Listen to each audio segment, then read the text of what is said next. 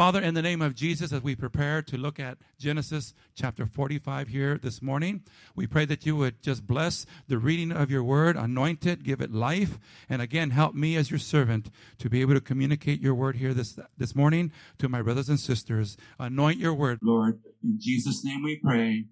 Amen. Okay, so again, we're going to be looking at Genesis chapter 45, but let's go very quickly and review what we went through last week in Genesis chapter 44. Remember that we left off with Joseph's 11 brothers on their face before Joseph, who is the prime minister of Egypt. And again, the brothers did not know that it was Joseph, their brother. So the, the, the, brothers are prostrate before Joseph, which means that they were on the ground on their face. It says in Genesis 44 14, it says this Joseph was still in the house when Judah and his brothers came in, and they threw themselves to the ground before him. So they were on their face before Joseph. They're on the ground. They are begging and pleading for mercy. They are begging and pleading for compassion. They are begging and pleading for their lives because, as far as the brothers were concerned, Benjamin, their youngest brother, was guilty of stealing Joseph's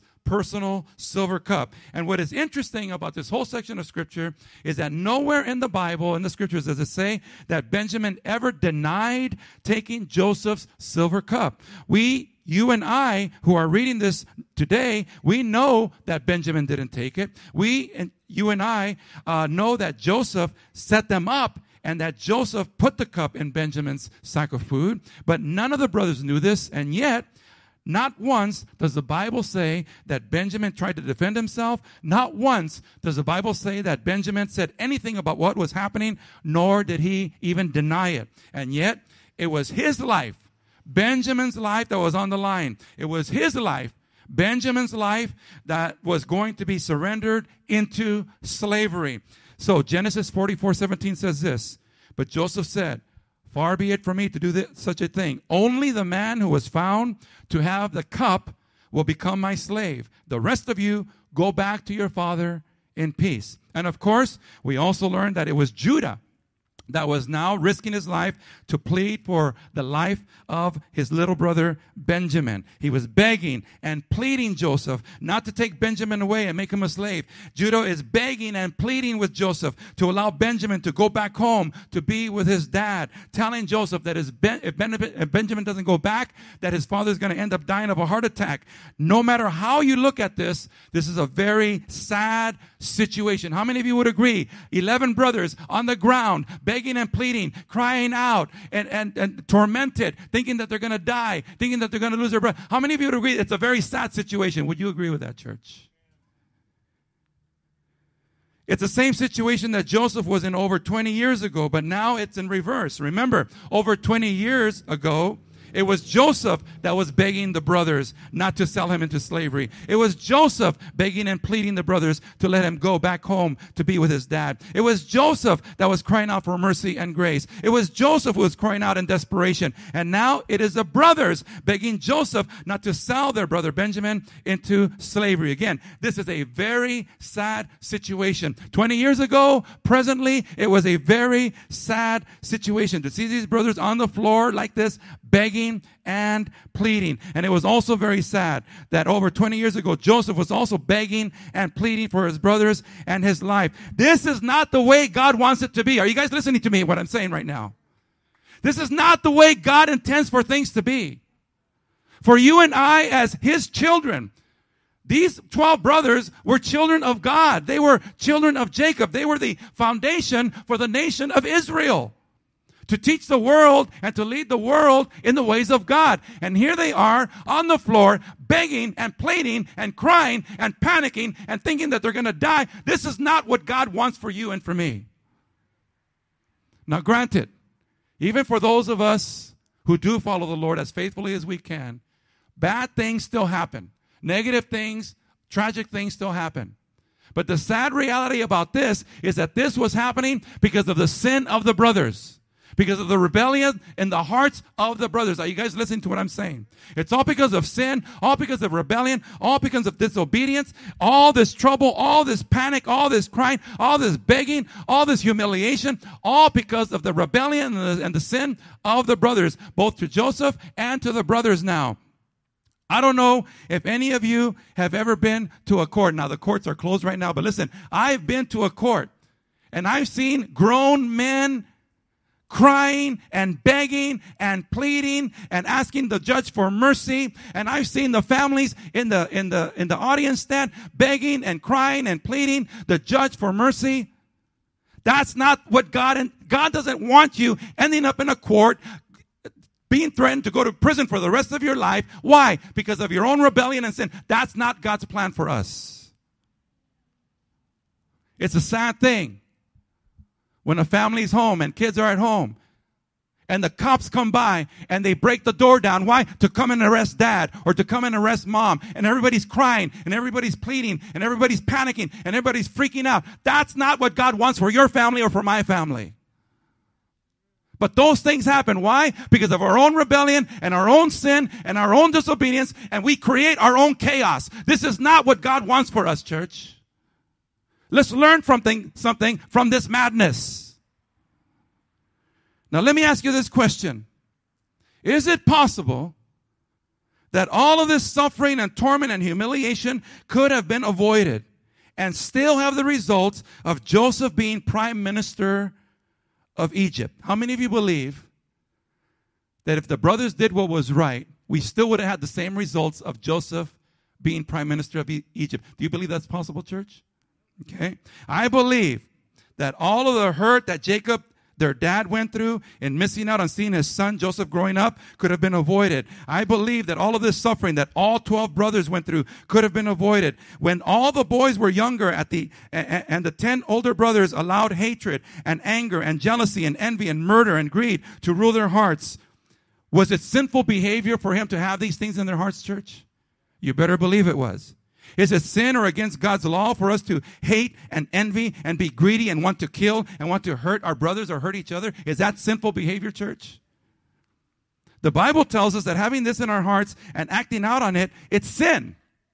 Genesis, I'm sorry, Galatians chapter 5, verse 15 through 21 says this If you bite and devour each other, watch out, or you will be destroyed by each other. So I say, to avoid all this, so I say, walk by the Spirit, and you will not gratify the desires of the flesh. For the flesh desires what is contrary to the Spirit, and the Spirit what is contrary to the flesh. They are in conflict with each other, so that you are not to do what so you are so that you are not to do whatever you want. Verse 18. But if you are led by the Spirit, you are not under the law. The acts of the flesh are obvious sexual immorality, impurity, debauchery, idolatry, and witchcraft, hatred, discord, jealousy, fits of rage, selfish ambition, dissensions, factions, and envy. These are all things that the brothers were guilty of, those things that I just read right now. Then drunkenness and orgies and the like. I warn you, as I did before, that those who live like this will not inherit the kingdom of God. The brothers were guilty of some very sinful and rebellious behavior, and because of that, all 12 of them went through horrible, horrible trauma in their lives, which was completely unnecessary. What if, this is, I'm to give you a what if, okay? Now I'm just to make this up for myself to help you understand what I'm talking about here. What if all of Jacob's boys, instead of being led of the flesh, were led by the Holy Spirit? Instead of being so rebellious, were willing to to choose to walk with God of their own free wills. What if all 10 boys would have shown love toward their younger brothers from the very beginning? Do you think that it would have been possible for Joseph to still be prime minister of Egypt without having to suffer through all of these horrible consequences of being on the floor begging and pleading and terrified for their lives? Let me give you a possible scenario. Now, again, this is just coming from me, okay? Possible, possible scenario that would have avoided all of this drama and still have Joseph serving as prime minister of Egypt. Let's say all of the brothers got along from the very beginning. None of this jealousy, none of this hatred, none of this envy, none of this competition. They all got along from the very beginning. Let's say there was no jealousy or envy or hatred or greed or murder in their hearts. And let's say they never planned on killing Joseph and never sold Joseph to the Ishmaelites for money to become a slave. Is it possible that Joseph still could have ended up being prime minister of Egypt? Yes, very easily. This is just one of many, many different scenarios that I'm just creating and making up right now. Joseph has been gifted by God with receiving dreams from God and being able to interpret dreams. This ability comes from God upon certain individuals. It is a gift. Even today, certain people are gifted with this ability to have dreams and interpret those dreams. Are you guys following me so far? Joseph was gifted with this gift, okay? Then while he was, and as he was growing up in Canaan with his family, the family recognizes that Joseph has this gift, but instead of being threatened or uh, instead of being jealous of it, they actually humbly thank God and show appreciation and support for it. Then, while he is at home with his family, again, I'm just making this up, I'm just creating this. While he's home there with his family in the land of Canaan, one of Pharaoh's high ranking officials is passing through Canaan where Joseph's family is living and he decides to camp out there with them. And during the night, this high ranking official has a dream. And in the morning, when he prepares to leave, he shares his dream with Jacob and his sons. And Jacob tells Pharaoh's high ranking official that Joseph, his son, can interpret the dream. And Joseph actually interprets this official's dream, and it unfolds or comes to pass exactly the way Joseph said it would. Then later, then later, Pharaoh has those same two dreams about the fat cows and the skinny cows and, the, and about the fat stalks of grain and the sorry looking stalks of grain. And then Pharaoh's high ranking official remembers that Joseph could interpret dreams. And so Pharaoh sends a delegation to Canaan to the house of Jacob and tells Jacob that Pharaoh needs Joseph to go back to Egypt to interpret Joseph's dream. And, and, and then Joseph does the same thing that the Bible tells us he did and not only interprets the dreams, but also provides a solution to the disaster that is coming. And then again, Joseph then becomes the prime minister of Egypt. The brothers are blessed because they never sinned against their brother Joseph.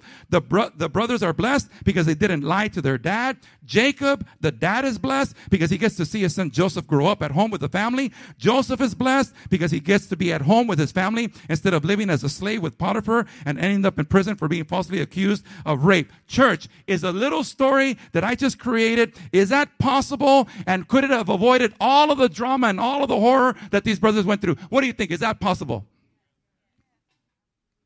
If these boys would have just done what was right and acted right and lived right and honored God the way they were supposed to, the way it was intended, none of this madness would have even happened.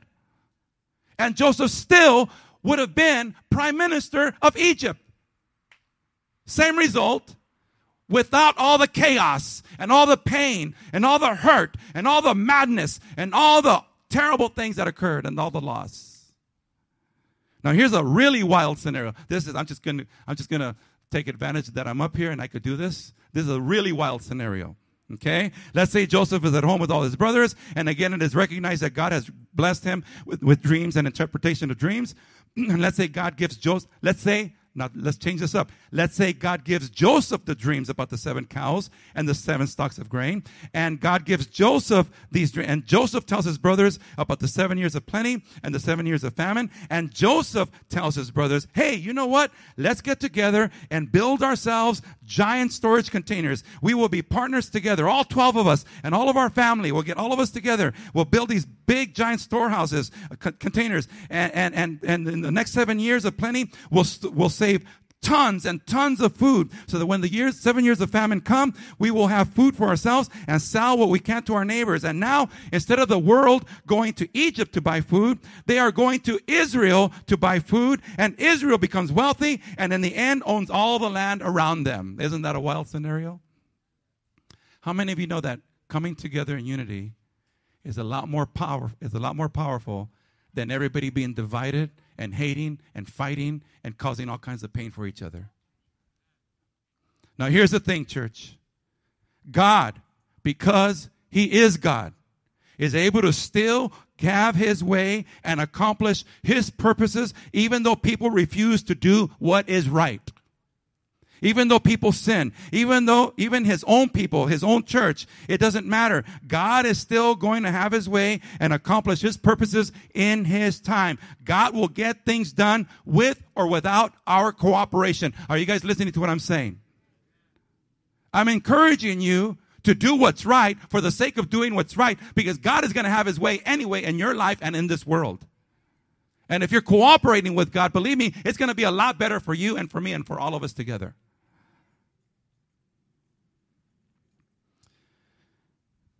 The important thing is this you can make your life so much more fulfilling if you choose to avoid the path of sin and the path of rebellion. Let me read to you what it says in Psalm chapter 1, always going back there, and Proverbs chapter 1. Psalm chapter 1, verse 1 through 3 says this Blessed is the one who does not walk in the step with the wicked, or stand in the way that sinners take, or sit in the company of mockers, but whose delight is in the law of the Lord, and who meditates on his law day and night. That person is like a tree planted by streams of water, which yields its fruit in season and whose leaf does not wither. Whatever they do prospers. Proverbs chapter 1, Psalm chapter 1, and now Proverbs chapter 1. Starting at verse 10. My son, if sinful men entice you, do not give in to them. If they say, Come along with us, let's lie in wait for innocent blood. Let's ambush some harmless soul. Let's swallow them alive like the grave and whole like those who go down to the pit. We will get all sorts of valuable things and fill our houses with plunder. Cast lots with us. We will all share the loot. My son, do not go along with them. Do not set foot on their paths, for their feet feet rush into evil, and they are swift to shed blood. How useless to spread a net where every bird can see it. These men lie in wait for their own blood. They ambush only themselves. Proverbs 129, same chapter, verse 29. Since they hated knowledge and did not choose the fear of the Lord, since they would not accept my advice and spurn my rebuke, they will eat the fruit of their ways and be filled with the fruit of their schemes. For the waywardness of the simple will kill them, and the complacency of fools will destroy them. But whoever listens to me will live in safety and be at ease without fear of harm. So, what is the main point that I want to make here? If you want to avoid extra pain, extra hurt, extra humiliation in your life, stay away from sin. Stay away from rebellious attitudes. Repent often. Walk in the fear of God. live your life in a way that honors God and that is obedient to God. What does 1 Samuel chapter 15 verse 22 say? It says, But Samuel replied, What is more pleasing to the Lord? Your burnt offerings and sacrifices or your obedience to his voice? Listen, obedience is better than sacrifice. And submission is better than offering the fat of rams. In other words, right now, praise God, we're in church. You're being, you're, you're, you're, you're, sacrificing your time. You're here in church. But listen, when we leave church, God says, now I want you to obey the word of God in your life. When you go to work, when you go home, when you go out to eat, obey the word of the Lord and I will bless you for that. Now let's go ahead with that background and read Genesis chapter 45. Genesis chapter 45. Genesis chapter 45, starting at verse 1, the Bible says this. Now remember, the brothers, the 11 brothers, are on the, they're on the floor. They're begging, they're pleading, they're crying, they're desperate, they're tormented, they're traumatized. They're thinking they're going to die. They're thinking their brother's going to go to pr- be a slave for all eternity, never going to go back home to see dad. They're all messed up and all tore up on the floor. Verse 45, chapter 45, verse 1. Then Joseph could no longer control himself before all his attendants, and he cried out, Have everyone leave my presence. So there was no one with Joseph when he made himself known to his brothers. And he wept so loudly that the Egyptians heard him, and Pharaoh's household heard about it.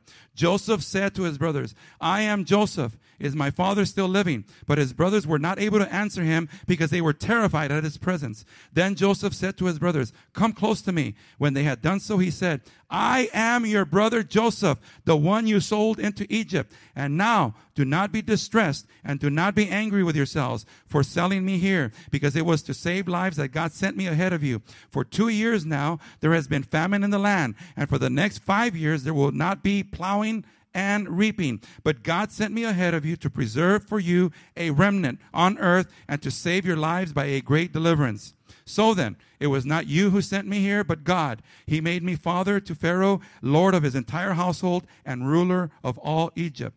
Now hurry back to my father and say to him, This is what your son Joseph says God has made me Lord of all Egypt. Come down to me.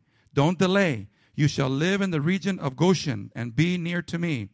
You, you, your sons, your children, and your grandchildren, your flocks and herds, and all you have. I will provide for you there, because five years of famine are still to come. Otherwise, you and your household and all who belong to you will become destitute. You can see for yourselves, and so can my brother Benjamin, that it is really I who am speaking to you. Tell my father about all the honor ex- accorded to me in Egypt and about everything you have seen, and bring my father down here quickly. Then he threw his arms around his brother Benjamin and wept. And Benjamin embraced him, weeping. And he kissed all his brothers and wept over them. Afterward, his brothers asked, talked with him. When the news reached Pharaoh's palace that Joseph's brothers had come, Pharaoh and all his officials were pleased. Pharaoh said to Joseph, Tell your brothers, do this Load your animals and return to the land of Canaan, and bring your father and your families back to me. I will give you the best of the land of Egypt, and you can enjoy the fat of the land. This is what God wants for you and me. The best of the land of Egypt. Plenty of food, plenty. He wants to bless us, church. This is what God wants.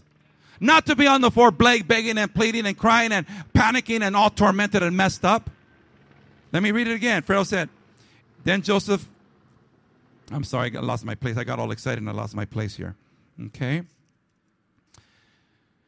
It says here in verse 19, you are also directed to tell them, do this. Take some carts from Egypt for your children and your wives and get your father and come. Never mind about your belongings because the best of all Egypt will be yours. So the sons of Israel did this. Joseph gave them carts as Pharaoh had commanded, and he also gave them provisions for their journey.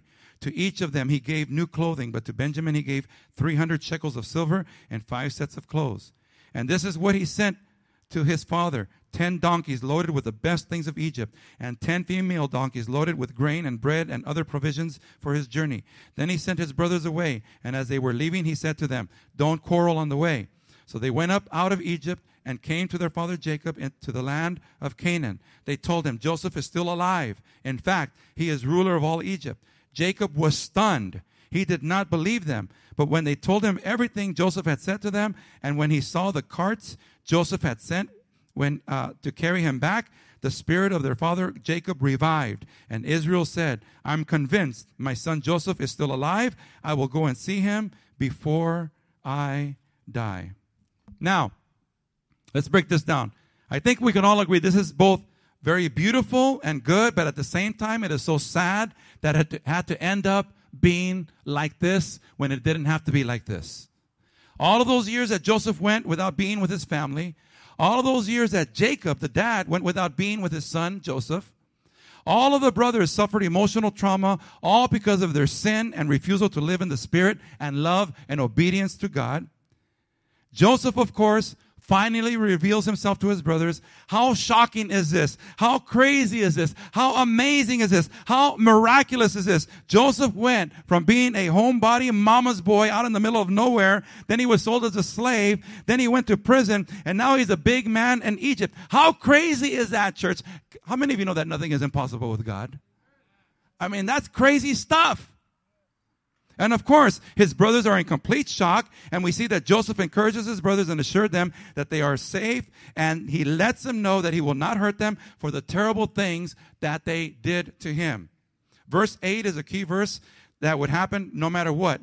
In Genesis 45, verse 8, it says, So then, it was not you who sent me here, but God. He made me father to Pharaoh, lord of his entire household, and ruler of all Egypt. Now, we have to understand, church, that there are certain things on God's calendar that are going to happen that, and on his timeline and on his schedule that no one will be able to stop or prevent. God was going to make sure that Joseph would be in power for this season and this time. Verse 15 is also important. Genesis 45, 15, it says, And he kissed all his brothers and wept over them. Afterward, his brothers talked with him. Can you imagine the conversation that they must have had around the dinner table there?